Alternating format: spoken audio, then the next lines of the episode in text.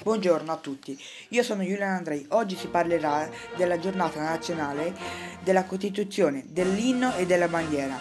Voi vi chiederete che cos'è? È una giornata nella quale si festeggia la ricorrenza del giorno di 152 anni fa in cui è stato proclamato il Regno d'Italia e si celebra il 17 marzo. La bandiera d'Italia, costruita da Luigi Zamboni il 7 gennaio 1797 a Reggio Emilia, si celebra appunto il 17 marzo. È una giornata per ricordare la nascita della bandiera.